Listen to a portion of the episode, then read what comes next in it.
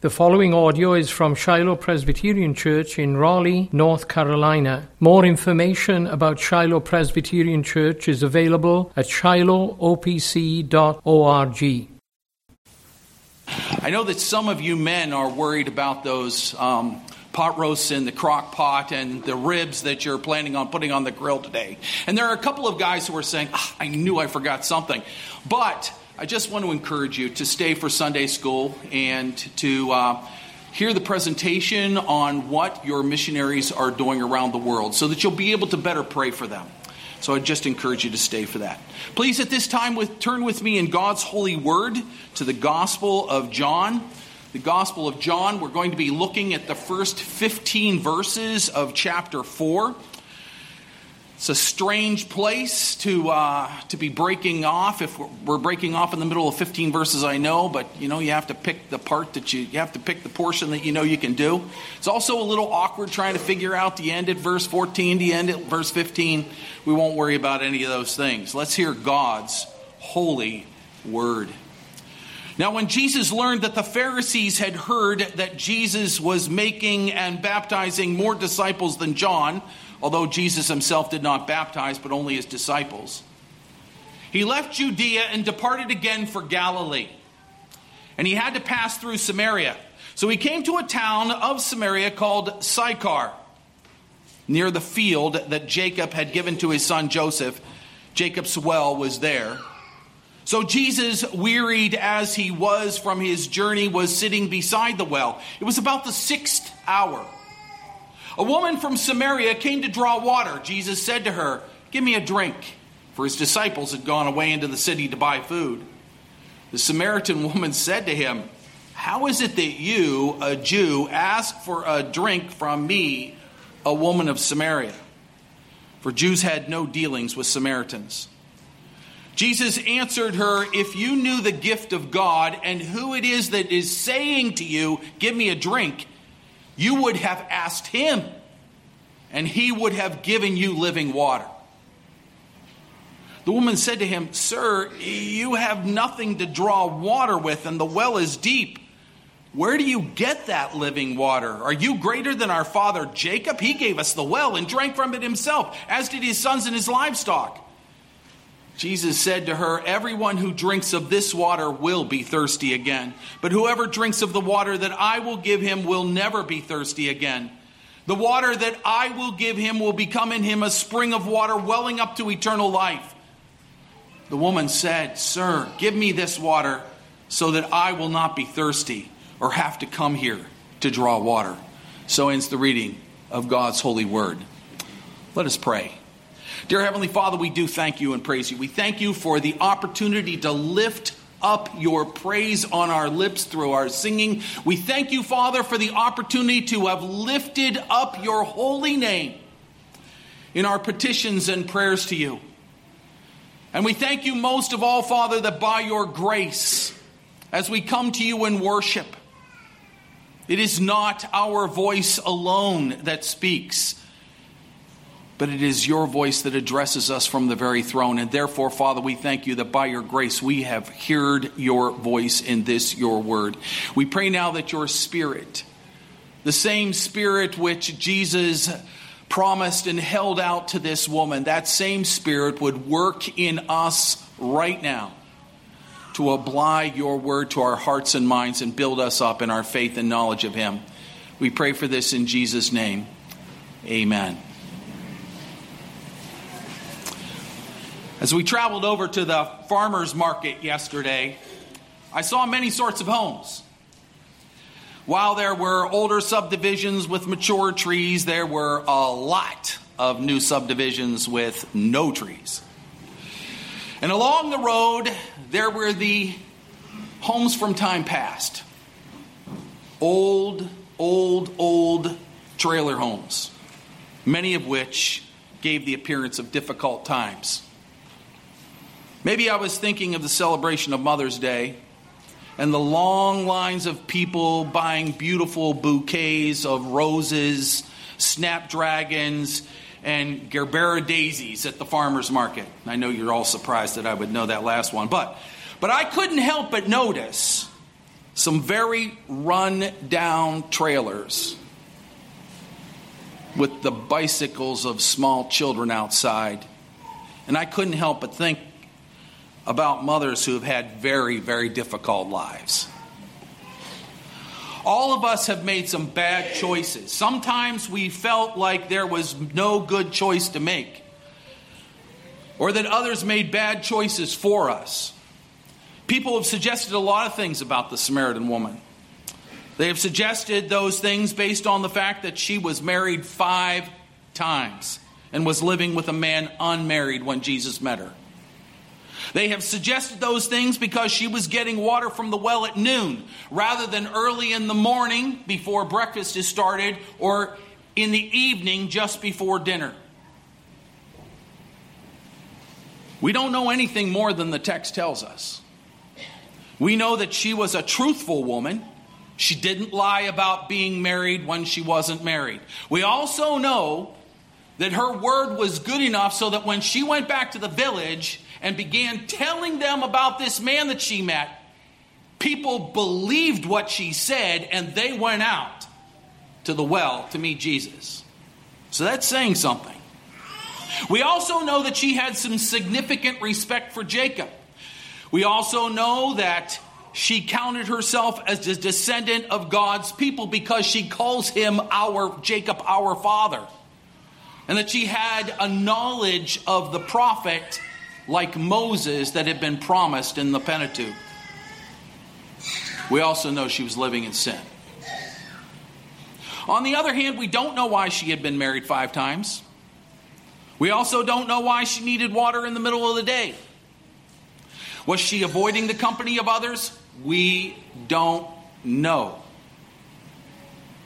Was her life the result of bad choices, or because she thought that it was what she had to do in order to survive? We don't know. We don't even know her name. What we do know is that she needed salvation through Jesus Christ. And that of all the Gentiles that Jesus might have held the gospel to out to the for the first time, she was the person who Jesus extended the hope of the gospel to.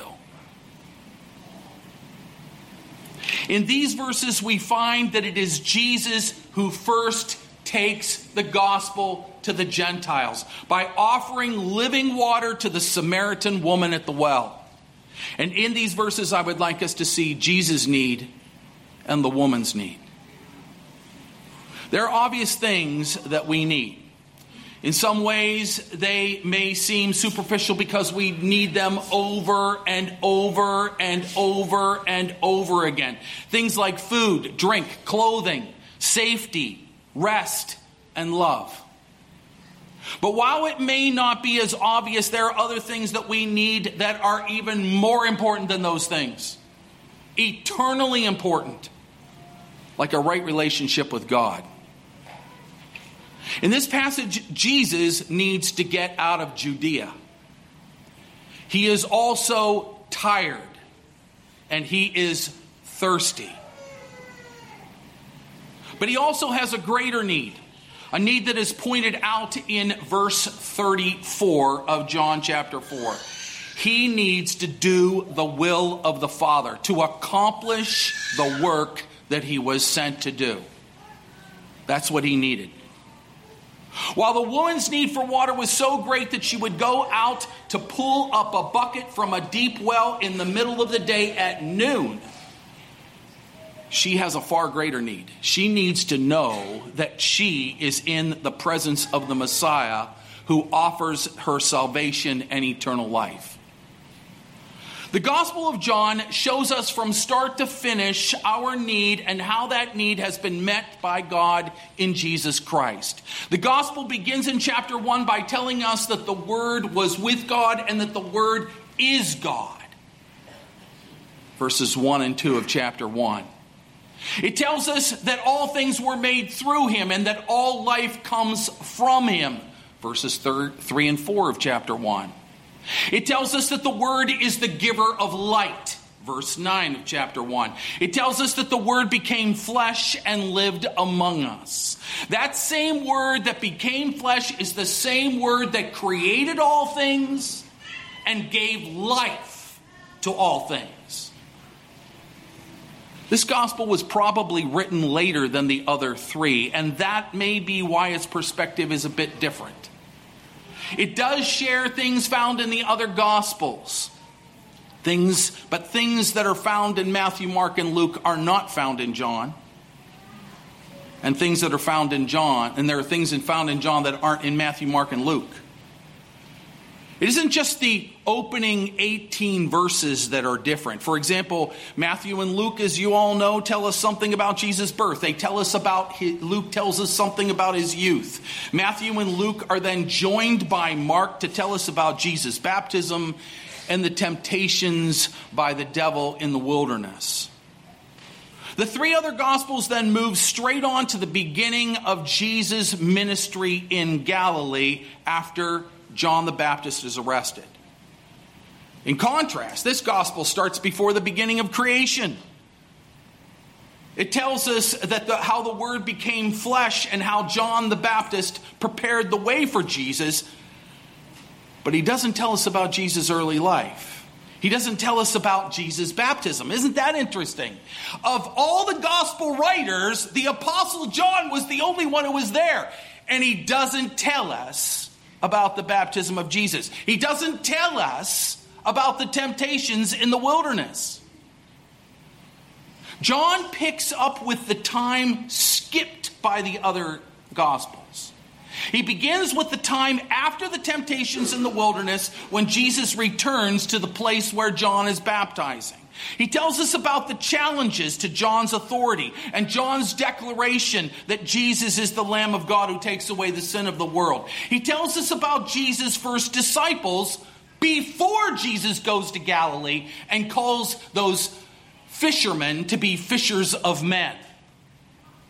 He tells us about those disciples that Jesus, he tells us that those disciples, before the first miracle, called Jesus the Son of God, that they called him the Christ, that they called him the King of Israel, meaning the eternal King. And he tells us that Jesus knew exactly who he himself is. Then John tells us about Jesus' first miracle in chapter two. He tells us about Jesus' visit to his family after that first miracle. And then he tells us about going up to Jerusalem and cleaning out the temple of the buyers and sellers who were there. It's not the same cleansing of the temple that takes place at the end of his ministry. It's a different cleansing of the temple that takes place before his ministry in Galilee begins. And then beginning with John chapter three, verses one through twenty-one, he tells us about Jesus' interaction with Nicodemus, followed by John the Baptist declaring that like a best man, he was preparing for the bridegroom to come to his bride. And that now that Jesus has arrived, Jesus must increase and John the Baptist must decrease. It isn't The rest, it isn't the arrest of Herod, by Herod, that ends John's ministry. It is the plan of God. And then we get to this passage. And it isn't until John chapter four, verse forty-five, that the Gospel of John begins telling us about Jesus' early, the beginning of his public ministry in Galilee. In other words, that whole space between the temptation in the wilderness to the beginning of the public ministry in Galilee, that space that is skipped over by the other three Gospels, the Gospel of John fills us in on what all happens during that time. They had gone straight from the temptation to the beginning of the public ministry. John has told us what happened in between those two things. And in that telling, we find that the groundwork for everything that is going to transpire in the public ministries in Galilee and Judea are laid out. The groundwork is laid out for everything that's going to happen afterward. From a spiritual perspective, this gospel answers the objections of those who think that after the resurrection and ascension, the apostles of Jesus have become innovative, that they have started something new, that they have broken with Jesus and broken with the traditions of the past. It answers the objections of those who think that Jesus must be understood in the greater context of Moses and the prophets. Those earliest disciples recognized that he is the Son of God, Messiah, and King of Israel before his first miracle. Read John chapter one, verses nineteen through fifty-one. Before the first miracle, they are calling him the Son of God, the Christ, the eternal King of Israel. It is Jesus who called himself the house and temple of God first. It is Jesus who made it clear that the faith that is produced by being born again is more important than the observation of the Mosaic law. It is Jesus' ministry that drew greater crowds and overshadowed John's and shows us that the Christian baptism introduced and given to the church after Christ's resurrection isn't founded on John's work, but founded on Christ's work.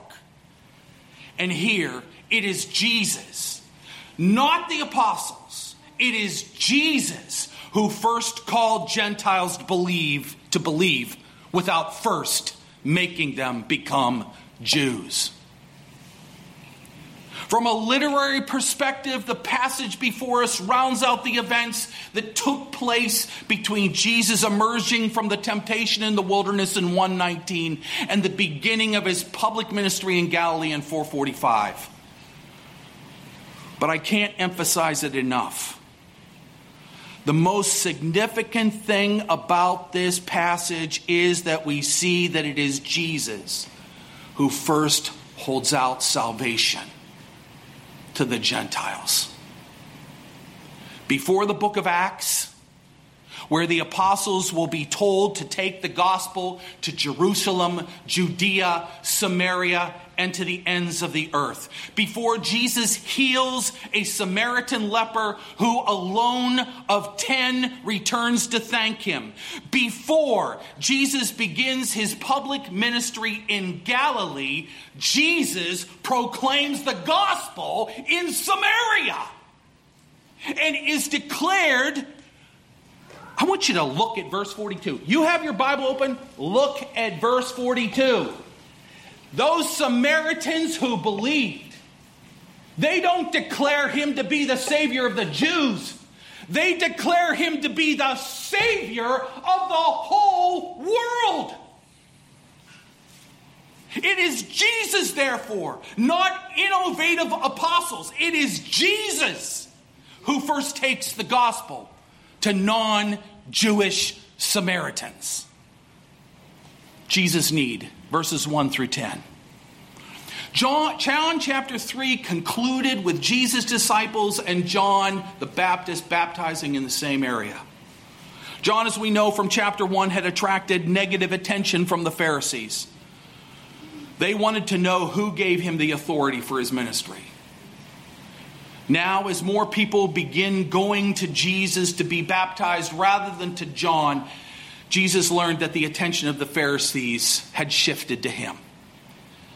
While John's answer to the Pharisees had deflected attention to the one for whose coming John was preparing, Jesus had already attracted a lot of attention when he was in Jerusalem. In John chapter two, verses thirteen through twenty-two, when he drove out the buyers and the sellers, overturning their tables and teaching there. So Jesus leaves Judea to go to Galilee, where he was from, where he had been previously attended, attended a wedding at Cana, and where he had visited his family in chapter two, one through twelve. Jesus could have taken the long way around, but going through Samaria was the shortest and fastest route to get from Judea to Galilee. We are told that he came to a village called Sychar near the land that Jacob had bought. We read about that in Genesis chapter thirty-three, verse nineteen. A piece of land that Jacob gave to Joseph, his son, as an inheritance, according to Genesis forty-eight twenty-two. A place where Joseph's bones were buried after Israel came out of the wilderness, according to Joshua twenty-four thirty-two. And here we are told that there was a well dug by Jacob. We don't read about that well in the Old Testament, but the Gospel of John tells us it was there. John was t- Jesus was tired from the journey, so he sat by the well.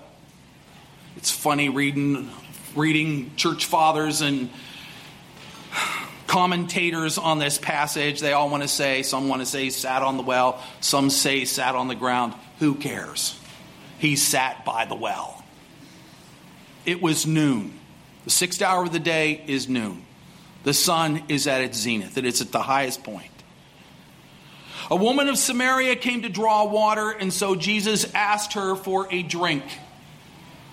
The disciples weren't there because we're told that they were off in the village buying some food. The woman wonders what Jesus, why, what that he, she wonders at the fact that Jesus would even ask her. Why? Samaritans were a very mixed race. According to Second Kings chapter seventeen, verses twenty-four and following, when the Assyrians conquered Israel, this was a typical Assyrian practice. When they conquered a people, they took you out of your land and put you someplace else, and then they took another conquered people and moved them into the place where you had been living. They did that because in their view, your power, your strength was tied to your god, and your god was tied to the land. And therefore, if they separated you from your land, they were separating you from your God, and therefore it made you weaker in their view. That's just how they viewed life. And so when the Assyrians conquered the northern kingdom, they moved the Israelites out. And they moved the people of Babylon, Kutha, Ava, Hamath, and Shepharvaim into this place where Israel had once lived. In the northern kingdom, we are told that these people did not worship Israel's God. Second Kings is very explicit on the matter. However, lions began to attack the people, and the Assyrians, in their way of thinking, thought that the lions are attacking these people because they're not worshiping the God of the land. Therefore, we need to take some Israelite priests, send them over there, and teach these people how to worship the God of the land. And that's what they did. Second Kings chapter seventeen, verse twenty-nine tells us that they worshiped the gods of their own peoples where they had come from, and they feared the Lord of Israel. They created their own worship places. They anointed their own priests. They started their own feast days. They had their own religion, a mixture of the old where they had come from and a mixture of what they had learned from these Israelite priests. We know from the book of Ezra that after the Babylonian exile, that these Samaritans offered to help Israel rebuild the temple. But they were turned down because of their mixed religion.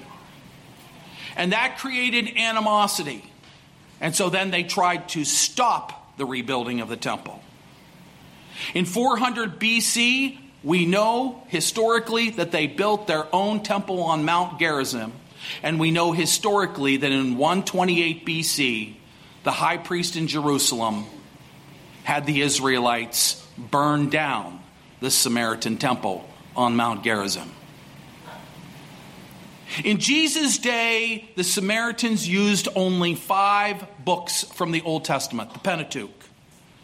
They were despised by the Jews, and in John chapter eight forty-eight, in a bit of name-calling, people called Jesus a Samaritan. In other words, this was a real cut.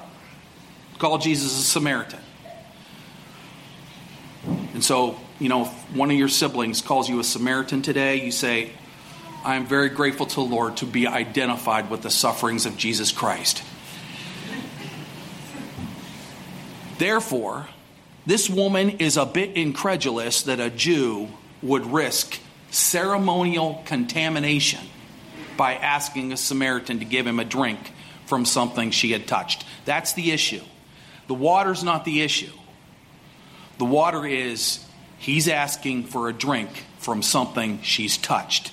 Since she would be considered ceremonially unclean, she would thereby, in the Jewish view, be making him ceremonially unclean. But as we know, Jesus had no care about that.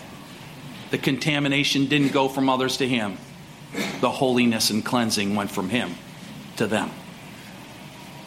Jesus ignores her question about why a Jew, he as a Jew, would ask her for some water. And he tells her that if she knew the gift of God and who it is that is asking her for her for a drink, that she instead would be asking him to give her living water. Jesus is tired. We're told that. Jesus is thirsty. But his real need isn't for rest and water. His real need is to do the will of the Father by offering eternal life to all mankind, Jew and Gentile alike.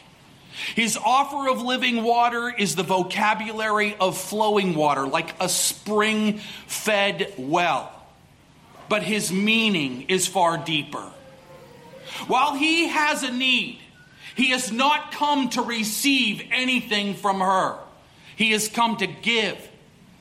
And what he is offering to give is far more than she could have ever imagined. The woman's need, verses eleven through fifteen. He told her if she knew the gift of God and who was asking her, that she would ask him for living water.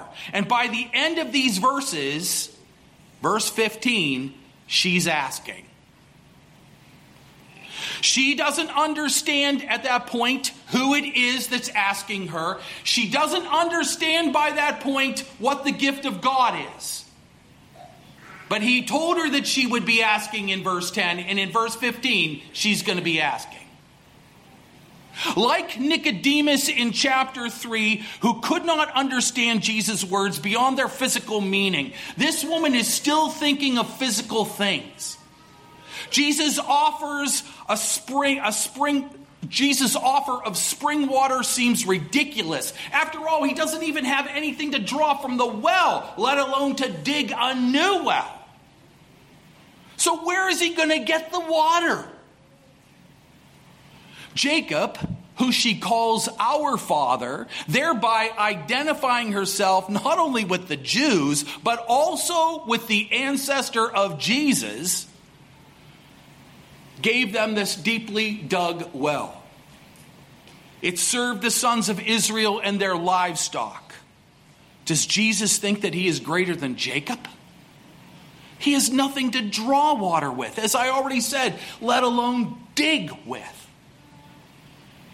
Like her previous question, Jesus ignores the issues she raises. What he offers is so superior to this water that there's no comparison. Everyone who drinks this water, he says, will be thirsty again. Jesus, however, offers water that will not only make the person drinking it never thirsty again, it will become in that person like a bubbling fountain of eternal life. Because she doesn't yet know who he is, she doesn't yet understand what he's offering. No doubt she's begun to understand that he is offering something miraculous, but her request is still in the realm of the material. She's looking for relief from being thirsty. She's looking for relief from having to return to this well. Jesus is offering eternal life. Jesus will go on to confront this woman regarding her sin and draw her into the understanding that he is the Messiah. And while we never learn whether Jesus received a drink of water from her, I think that's so ironic.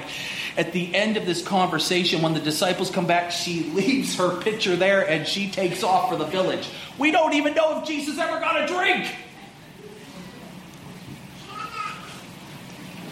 But we can be sure of this, that she and many others in that village will receive eternal life from Jesus. Jesus needed something, and she needed something.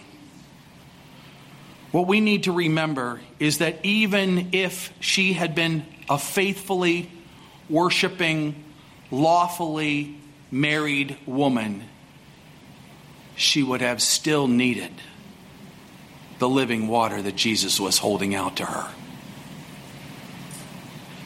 That she was five-time divorced, living in sin and part of a confused mixed religion, and that Jesus held out to her eternal life is our greatest hope.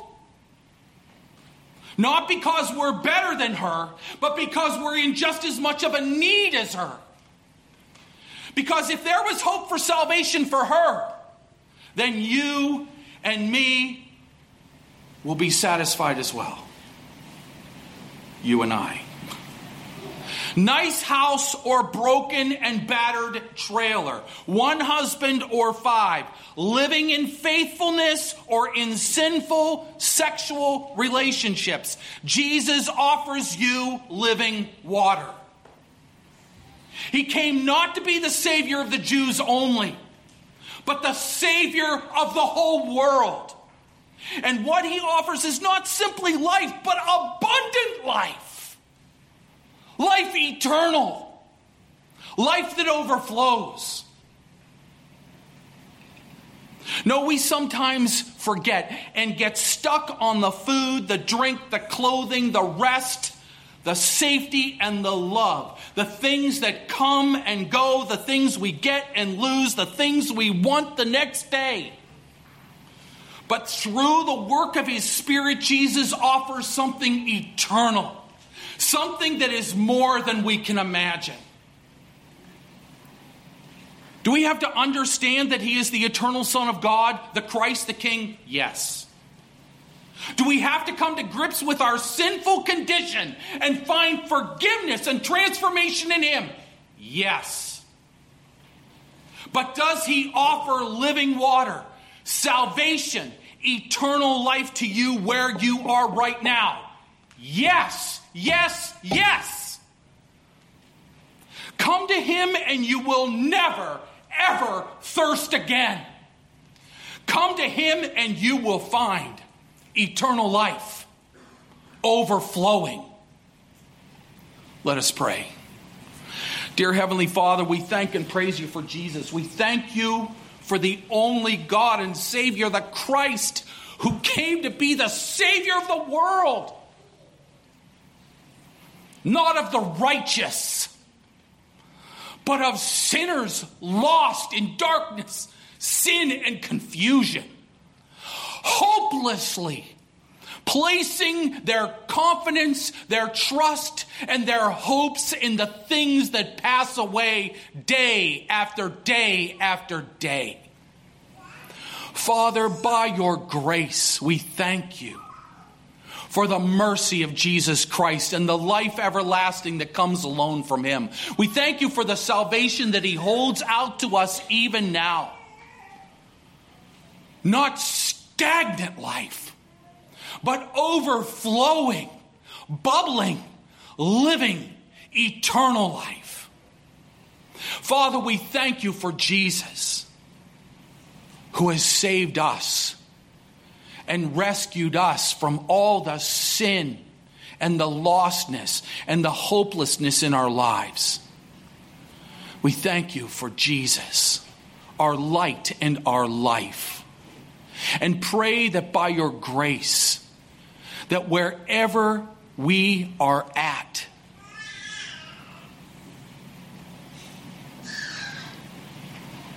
that we would know Jesus. and ask and receive from him living water, eternal life. We pray for this in Jesus' name. Amen.